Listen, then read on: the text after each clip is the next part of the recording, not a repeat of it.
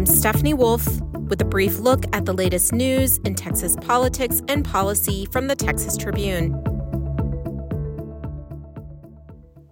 Suspended State Attorney General Ken Paxton's legal team wants nineteen out of the twenty articles of impeachment to be dropped. His attorneys made the request yesterday, arguing that removing Paxton from office would, quote, override the will of the people who elected him. They say allegations of misconduct laid out by House investigators were known by voters at the time they cast their ballots in Paxton's most recent election. In a second filing, his attorneys asked that his Senate impeachment trial exclude any evidence of alleged wrongdoing that took place before the start of his third term in January. They believe his impeachment violates the prior term doctrine, which they said prevents statewide officials from impeachment for things that predate their current term. The second filing also called House impeachment managers aggressive, reckless, and misleading. Lieutenant Governor Dan Patrick recently issued a strict gag order forbidding public comment on procedures or evidence. Paxton's impeachment proceedings before the state Senate is scheduled to begin September fifth. The Texas A and M University System Board of Regents has selected an interim president for its flagship university, ten days after former President Catherine Banks resigned following a recent hiring controversy. The Board of Regents voted unanimously late Sunday to make acting President Mark Welsh the interim president. Welsh was appointed to the post after Banks left in July.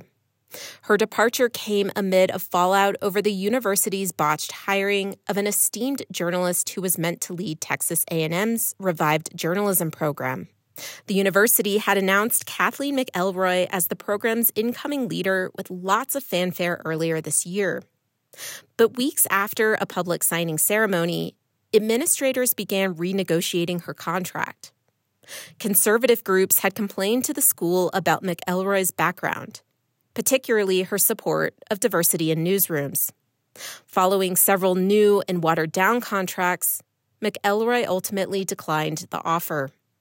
It sparked outcry among faculty, as well as public pushback, over the university allowing political pressure to influence employment decisions.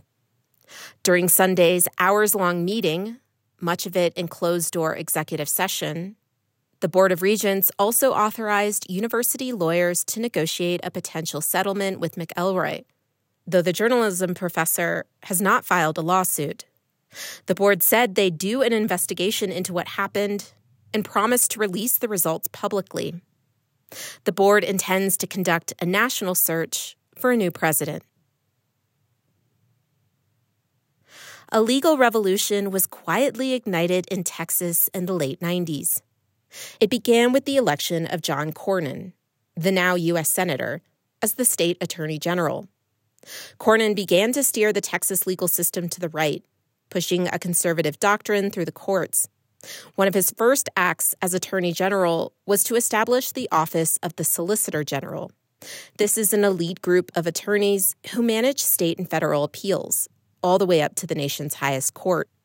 The shift to the right continued with Cornyn's two successors, Greg Abbott and Ken Paxton, transforming the Texas office of the Attorney General into a key player in the larger national conservative legal movement.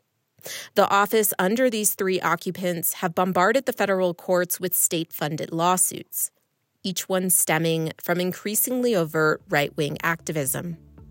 You can read the full series, Writing the Rule of Law, at texas tribune dot org.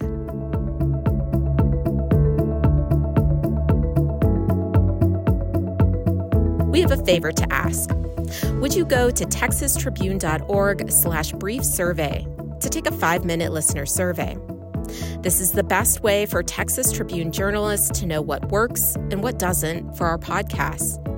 The link again is texas tribune dot org slash brief survey. There's also a link in our show notes. We appreciate your feedback. Check for updates to any of the stories you heard in today's episode at texas tribune dot org.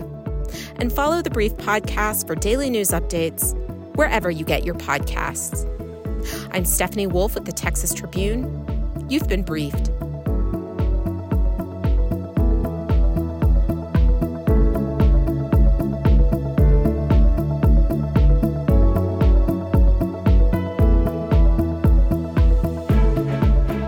Today's brief is brought to you by Texas Alliance for Patient Access.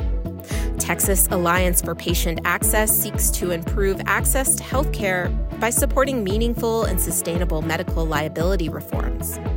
More at T A P A dot info.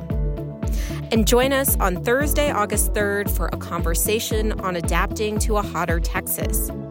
We'll talk with community advocates and local officials from South Texas and El Paso about how Texans can work together to address the dangers of extreme heat. Learn more and R S V P at texas tribune dot org slash events.